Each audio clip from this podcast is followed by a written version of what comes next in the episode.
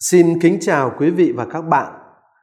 Chúng ta lại gặp nhau trong chương trình tìm hiểu tin mừng Chúa Nhật của truyền thông tỉnh dòng Chúa Cứu Thế để tìm hiểu bài tin mừng của Chúa Nhật 23 mùa thường niên năm C, Luca chương 14, câu 25 cho đến câu 33.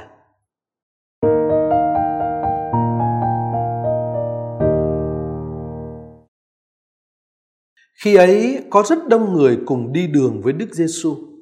Người quay lại bảo họ: ai đến với tôi mà không dứt bỏ cha mẹ, vợ con, anh em, chị em và cả mạng sống mình nữa thì không thể làm môn đệ tôi được. Ai không vác thập giá mình mà đi theo tôi thì không thể làm môn đệ tôi được. Quả thế, ai trong anh em muốn xây một cây tháp mà trước tiên lại không ngồi xuống tính toán phí tổn, xem mình có đủ để hoàn thành không? Kẻo lỡ ra, đặt móng rồi mà không có khả năng làm xong, thì mọi người thấy vậy sẽ lên tiếng chê cười mà bảo: anh ta đã khởi công xây mà chẳng có sức làm cho xong việc. Hoặc có vua nào đi giao chiến với một vua khác mà trước tiên lại không ngồi xuống bàn tính xem mình có thể đem 1,000,000 quân ra đương đầu với đối phương dẫn 2,000,000 quân tiến đánh mình chăng? Nếu không đủ sức thì khi đối phương còn ở xa, ắt nhà vua đã phải sai sứ đi cầu hòa. Cũng vậy, ai trong anh em không từ bỏ hết những gì mình có thì không thể làm môn đệ tôi được. Kính thưa quý vị và các bạn, Đức Giêsu đang trên đường lên Jerusalem. Một đám đông dân chúng đi theo Ngài. Họ muốn được gắn bó với Ngài. Họ tin rằng Ngài có những điều rất giá trị để nói với họ. Họ tin rằng Ngài có những thực tại rất quý giá để ban tặng cho họ. Đức Giêsu không từ chối và càng không xua đuổi họ. Nhưng Ngài cũng không muốn họ đi theo Ngài với những sự chờ đợi và mơ mộng hão huyền. Họ cần phải biết rõ những yêu sách của việc đi theo Đức Giêsu và họ cần phải ý thức về những khó khăn đang chờ đợi họ ở phía trước.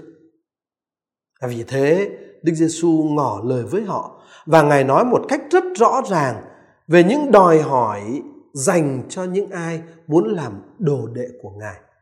Đó, kính thưa quý vị và các bạn, là bối cảnh của những lời mà Đức Giêsu nói trong bài tin mừng Luca chương 14 câu 25 đến câu 33. Và những lời này không chỉ dành riêng cho một nhóm những người được tuyển chọn đặc biệt mà là dành cho mọi Kitô hữu.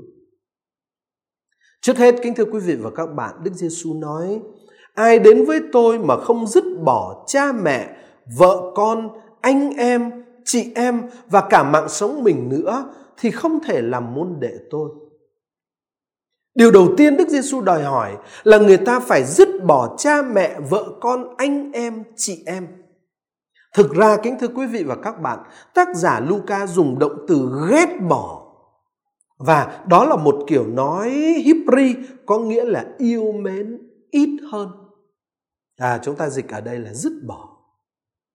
Thoạt nghe, người ta có thể hiểu sai rằng Đức Giêsu đang đòi hỏi một điều trái luân lý, vừa đi ngược lại lệnh truyền yêu mến người thân cận, vừa đi ngược lại điều răn thảo kính cha mẹ của thập giới, của 10 điều răn trong cựu ước.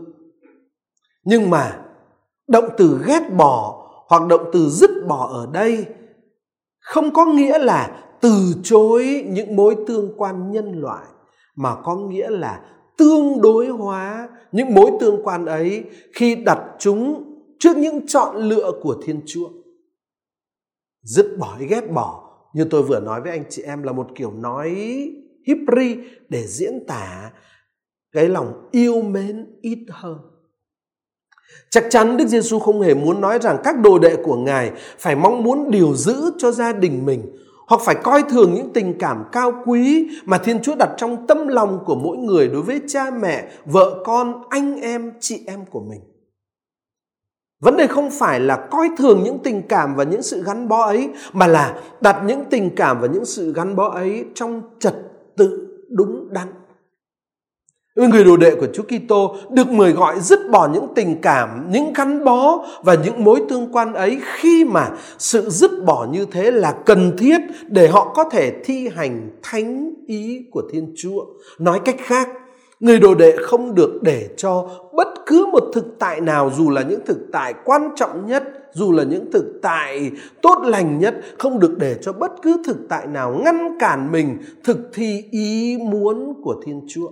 Cho dù đó là những thực tại mà họ phải yêu quý, là chính gia đình ruột thịt của họ và chính bản thân họ nữa. Không có bất cứ một thực tại nào có giá trị câu thúc chúng ta hơn là ý muốn của chính Thiên Chúa. Các Rabbi Do Thái thời Chúa Giêsu cũng đòi hỏi các đồ đệ của họ rời bỏ gia đình và họ hàng để dấn thân nghiên cứu Torah, lề luật của Thiên Chúa. Nhưng mà đó là sự dứt bỏ trong một giai đoạn nào đó thôi. Và cái kết cuộc thường là những vinh dự lớn lao mà người ta có được sau khi tốt nghiệp các trường học của các Rabbi. Thì dấn thân vào trường học của các Rabbi, người ta phải dứt bỏ gia đình, vợ con, cha mẹ, anh em để chú tâm nghiên cứu Torah. Và khi tốt nghiệp thì họ sẽ trở thành Rabbi và sẽ được hưởng những ưu thế và danh dự đi kèm với chức phận Rabbi, vốn là chức phận được coi trọng, được tôn kính ở trong xã hội Do Thái. Thế là đấy là cái lối hành xử bình thường ở trong xã hội Do Thái người ta có thể thấy được thời Chúa Giêsu. Và ngày nay nhiều người cũng vẫn cứ nghĩ như vậy. Đi tu tức là phải dứt bỏ, nhưng mà dứt bỏ để đạt được một cái phần thưởng sau khi mình tốt nghiệp. Việc đi theo Đức Giêsu, kính thưa quý vị và các bạn, thì khác hẳn. Các đồ đệ đích thực của Đức Giêsu ứng đáp lại một lời mời gọi mang tính ngôn sứ, chứ không phải chọn một trường phái học thuật hay một ý thức hệ để dấn thân đi theo. Lời mời gọi của Thiên Chúa và của Chúa Kitô dành cho môn đệ thì gắn kết người đồ đệ một cách triệt để, một cách quyết liệt và một cách bền vững, không chỉ với giáo huấn của Đức Chúa mà còn là gắn kết một cách triệt để, quyết liệt và bền vững với chính bản thân và số phận của Đức Kitô. Và cái đòi buộc dứt bỏ cha mẹ, vợ con và anh chị em, vì vậy cũng không chỉ là đòi buộc của một giai đoạn nào đó như trong các trường Rabbi thời Chúa Giêsu, mà đây là đòi buộc luôn luôn. Thành ra vừa triệt để, vừa dứt khoát, vừa luôn luôn. Và khác với các đồ đệ của các Rabbi Do Thái đương thời, người đồ đệ của Chúa Giêsu không bao giờ thôi là đồ đệ để trở thành tôn sư như Chúa Giêsu được. Mãi mãi vẫn chỉ là đồ đệ. Và như vậy chúng ta thấy, tuy cái lời kêu gọi của Chúa Giêsu có phần giống với lời kêu gọi của các Rabbi Do Thái ở một khía cạnh nào đó, nhưng mà sâu xa và tận bản chất là khác hẳn. Và vì vậy, những đòi hỏi Đức Giêsu dành cho các đồ đệ ở đây thực sự là những đòi hỏi rất triệt để. Và tính cách triệt để này chỉ có thể hiểu được nếu chúng ta đặt nó ở trong viễn tượng của những thực tại mới mẻ và cánh chung mà Đức Giêsu đã khai mở.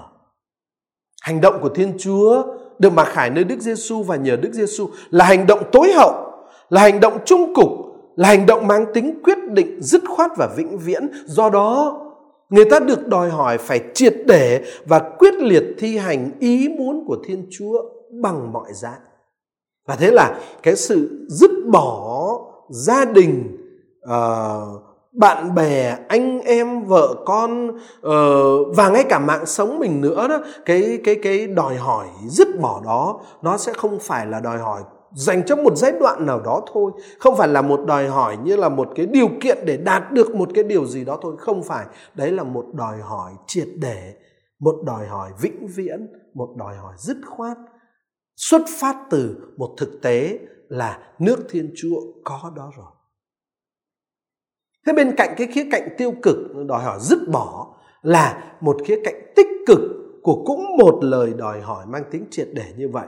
Chúa Giêsu nói ở câu 27, ai không vác thập giá mình mà đi theo tôi thì không thể làm môn đệ tôi.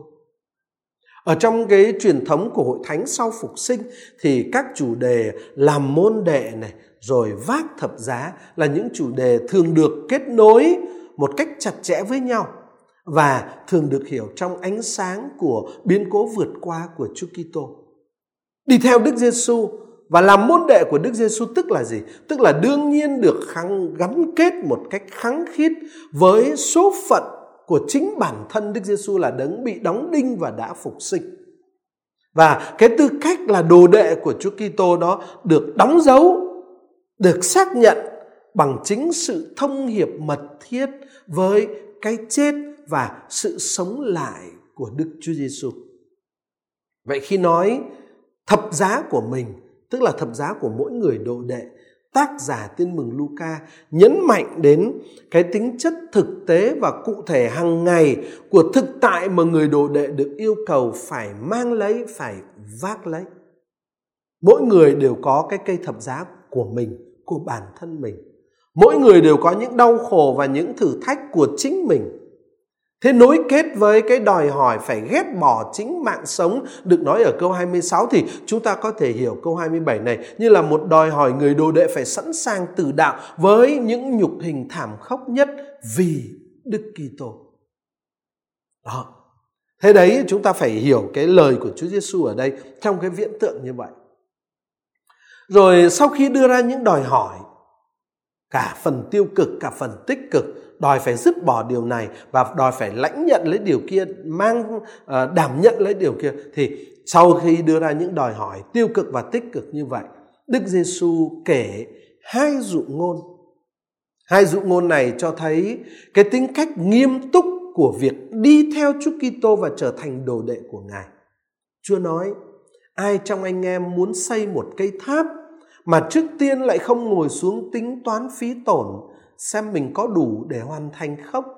Kẻo lỡ ra đặt móng rồi mà không có khả năng làm xong thì mọi người thấy vậy sẽ lên tiếng chê cười mà bảo anh ta đã khởi công xây mà chẳng có sức làm cho xong việc. Hoặc có vua nào đi giao chiến với một vua khác mà trước tiên lại không ngồi xuống bàn tính xem mình có thể đem 1,000,000 quân ra đương đầu với đối phương dẫn 2,000,000 quân tiến đánh mình chăng? Nếu không đủ sức thì khi đối phương còn ở xa, ắt nhà vua đã phải sai sứ đi cầu hòa. Cũng vậy, ai trong anh em không từ bỏ hết những gì mình có thì không thể làm môn đệ tôi. Kính thưa quý vị và các bạn, thực ra đó, chúng ta không biết chính xác Đức Giêsu đã kể hai dụ ngôn này ở trong hoàn cảnh cụ thể nào.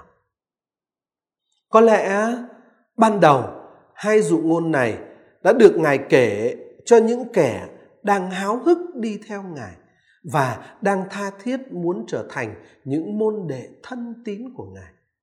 Thế đối diện với những con người đó, Chúa Giêsu kể hai cái câu chuyện dụ ngôn này là để mời gọi họ phải cân nhắc một cách cẩn thận.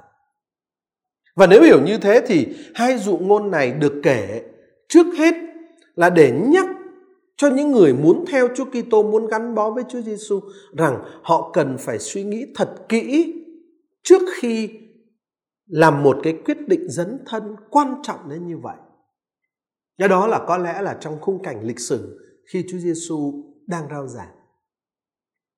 Nhưng mà ở trong ngữ cảnh của Tin mừng Luca hiện thời thì hai dụ ngôn này đã được Thánh Luca đưa vào đây là để nhấn mạnh cái tính cách nghiêm túc của ơn gọi Kitô hữu và việc sống ơn gọi Kitô hữu.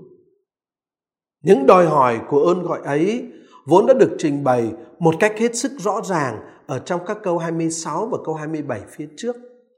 Và bây giờ Thánh Luca kể hai dụ ngôn này ở đây là kể cho các Kitô hữu, tức là những người đã trở thành đồ đệ của Đức Giêsu rồi, và do đó, cái điểm nhấn của hai dụ ngôn đã thay đổi so với ban đầu. Chắc chắn tác giả Luca không có ý khuyên những người Kitô hữu rằng họ hãy rút lui đi nếu họ thấy những đòi hỏi dành cho các Kitô hữu là những đòi hỏi triệt để vượt quá sức của họ. Chắc chắn ông không khuyên như vậy. Ông không có ý khuyên những người Kitô hữu đang nản chí là hãy buông xuôi và rời bỏ hội thánh đi. Không phải. Ngỏ lời với những người đã trở thành Kitô hữu rồi, tác giả Luca khi thuật lại hai dụ ngôn này chỉ muốn nói rằng việc sống cái tư cách Và cái đời sống Kitô hữu là việc nghiêm túc, đòi hỏi người ta phải dấn tất cả sinh mạng và của cải vật chất của mình vào nếu muốn hoàn thành ơn gọi và chọn lựa đó. Vậy thì, kính thưa quý vị và các bạn, khi đọc và phân tích hai dụ ngôn này, dụ ngôn về việc một người chuẩn bị xây nhà và dụ ngôn về việc một vị vua đối diện với cái đội quân đang tiến đánh mình đó, phải tính toán kỹ lưỡng. Thì hai dụ ngôn này khi phân tích, chúng ta cần phải chú ý hai cái bình diện khác nhau. Ở trong lịch sử, khi Chúa Giêsu kể hai dụ ngôn này là Ngài đang đối diện với những người muốn dấn thân theo Ngài, muốn trở thành môn đệ của Ngài, và trong cái khung cảnh đó, cái viễn tượng và lời điểm nhấn của hai dụ ngôn là anh phải cẩn thận và thận trọng khi anh quyết định một cái sự dấn thân quan trọng như vậy. Nhưng cái khía cạnh thứ hai là khi dụ ngôn này được tác giả Luca đưa vào tin mừng và ngỏ với các Kitô hữu, thì lúc này không phải là chọn lựa, không phải là sự cẩn thận trong chọn lựa trở thành môn đệ của Chúa Giêsu nữa, bởi vì các Kitô hữu đã là môn đệ của Chúa Giêsu rồi. Điểm nhấn mà Thánh Luca muốn nhấn mạnh khi Ngài kể dụ ngôn này, đó là người ta phải sống cái tư cách về đời sống Kitô hữu một cách nghiêm túc. Đó là chuyện nghiêm túc, đòi hỏi người ta phải dấn thân tất cả sinh mạng và của cải vật chất của mình vào nếu người ta muốn hoàn thành ơn gọi và chọn lựa trở thành môn đệ của Chúa Giêsu.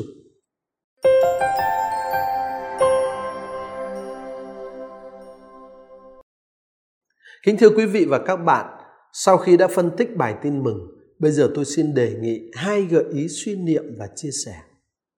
Gợi ý suy niệm và chia sẻ thứ nhất.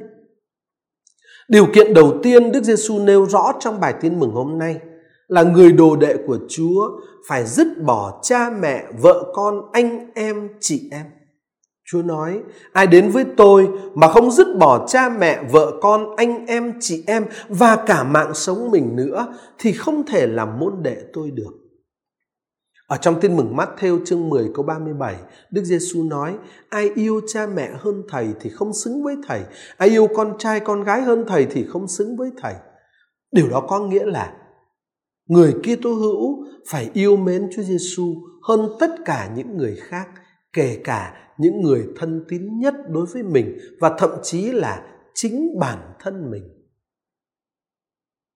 Đức Giêsu phải ở vị trí đặc biệt và độc nhất trong cuộc đời của người Kitô hữu. Tình yêu mến dành cho Đức Giêsu phải được ưu tiên và đi trước tất cả những mối tương quan khác ở trong cuộc đời. Tất nhiên, tình yêu mến dành cho Đức Giêsu trong thực tế thì không loại trừ tình yêu mến mà chúng ta dành cho những người tha nhân, trái lại. Bởi vì chính Đức Giêsu yêu cầu chúng ta phải yêu những người thân cận, nhất là những người nghèo khổ. Nói cách khác, tình yêu mến đối với Chúa Giêsu đòi buộc chúng ta phải thi hành ý muốn của Ngài, mà ý muốn của Ngài trước hết lại là chúng ta phải yêu mến anh chị em mình như chính Ngài yêu. Vậy vấn đề là tình yêu dành cho những người thân cận của chúng ta phải được xác định và thực hiện trong mối tương quan của chúng ta với Chúa Giêsu và phải được hội nhập vào mối tương quan của chúng ta với Chúa Giêsu. Và nếu phải chọn lựa giữa Chúa Giêsu và những người thân của chúng ta, hay giữa Chúa Giêsu và chính sự sống của chúng ta, thì chúng ta phải chọn Chúa Giêsu. Đằng khác, chúng ta được mời gọi thực thi mối tương quan của mình với người khác, kể cả những người thân tín nhất như cha mẹ, vợ con, anh em, chị em. Chúng ta được mời gọi thực thi mối tương quan của mình với những người đó bằng cái cách như thế nào đó để cái mối tương quan đã không ảnh hưởng xấu đến mối tương quan của chúng ta với Chúa Giêsu. Trái lại, chính mối tương quan với Chúa Giêsu sẽ quyết định mối tương quan của chúng ta với những con người khác, kể cả những con người thân yêu nhất. Nói cách khác, cái tiêu chuẩn tối hậu quy định cách hành xử của chúng ta sẽ không phải là ý muốn hay khao khát của những người thân tín của chúng ta, cũng không phải là sự hài lòng của họ hay là sự hòa hợp với ý thích của họ.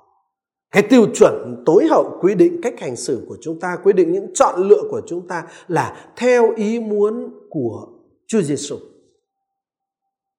Và khi ấy thì kính thưa quý vị và các bạn, cái câu chúng ta vẫn nói dĩ hòa vi quý nhiều khi không thể chấp nhận được. Nếu người ta hòa với những người khác và hòa với nhau mà lại đối nghịch với Đức Giêsu, cho nên không phải là dĩ hòa vi quý mà là cái điều quý nhất, đó là thánh ý của Thiên Chúa, ý muốn của Chúa Giêsu. Và ở trong cái ý muốn cứu độ của Thiên Chúa và của Chúa Giêsu đấy mà sự hòa hợp của chúng ta với những người chung quanh mới có giá trị. Ở trong thực tế, kính thưa quý vị và các bạn, vẫn có nhiều người coi dư luận, coi thói quen của đám đông, coi ý kiến của những người có quyền là tiêu chuẩn hành động, cho dù những dư luận, những thói quen và những ý kiến đó đi ngược lại với ý muốn của Chúa Giêsu. Và quả thực đó là một sai lầm lớn lao. Nhẹ hơn thì có những người lại lấy ý muốn đôi khi là sai trái, đôi khi là không đúng đắn, đôi khi là vi phạm đạo đức nữa, ý muốn của những người thân của mình làm tiêu chuẩn cho những hành động của mình. Hôm nay bài tin mừng mời gọi chúng ta sắp xếp lại trật tự của đời sống chúng ta. Chính ý muốn của Thiên Chúa, chính mối tương quan của chúng ta với Thiên Chúa và với Chúa Giêsu mới là cái ý muốn và mối tương quan có giá trị quyết định chi phối những cái mối tương quan và những ý muốn khác. Cái điều thứ hai mà tôi xin kính mời quý vị và anh chị em có thể suy niệm và chia sẻ sau khi chúng ta phân tích bài tin mừng hôm nay, đó là tư cách là Kitô hữu không chỉ đòi hỏi chúng ta phải dứt bỏ cha mẹ, vợ con, anh em và chị em mình, mà chính yếu, quan trọng và khó khăn hơn nữa là đòi hỏi chúng ta phải dứt bỏ chính bản thân mình, phải thoát khỏi sự kềm tỏa của thói ích kỷ và thói yêu chính mình. Rồi hơn nữa, đi một bước nữa, chúng ta được mời gọi vác thập giá của chính mình mà đi theo Chúa trên con đường thập giá.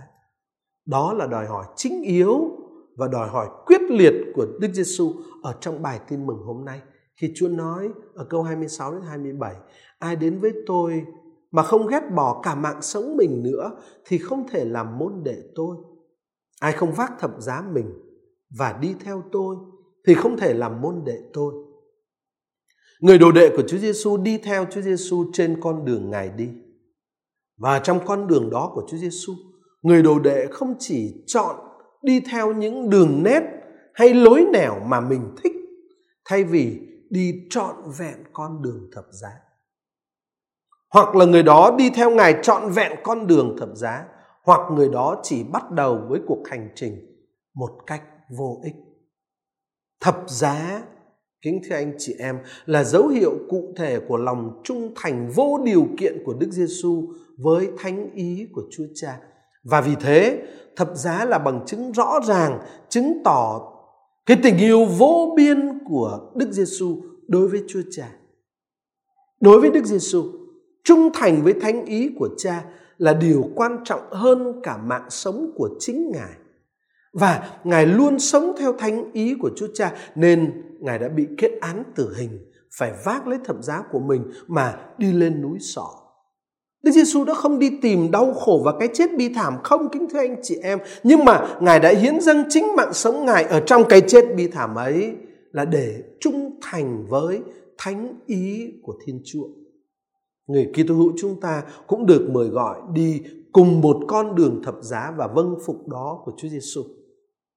Giá trị thật sự của đời sống Kitô hữu không phải là cái gì đó khác hơn việc thực thi thánh ý của Thiên Chúa bằng cách vác lấy cái thập giá của mình mà đi theo Đức Giêsu.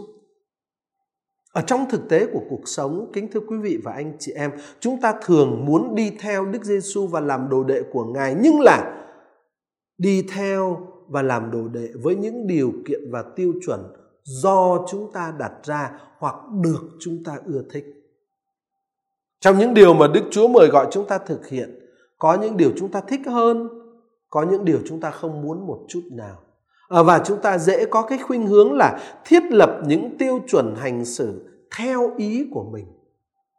Chúng ta muốn có một Kitô giáo theo những tiêu chuẩn của chúng ta, phù hợp với ý muốn và sở thích của chúng ta. Chúng ta muốn có những quy định theo ý chúng ta và theo tiêu chuẩn của chúng ta. Chúng ta muốn hội thánh phải ra những quy định phù hợp với lại cái khuynh hướng của mình, phù hợp với cái chọn lựa của mình, phù hợp với cái ý thức của mình, phù hợp với cái niềm vui của chúng ta, theo những tìm kiếm của chúng ta. Nhưng mà Đức Giêsu thì lại khẳng định một cách rõ ràng một nguyên tắc khác hẳn.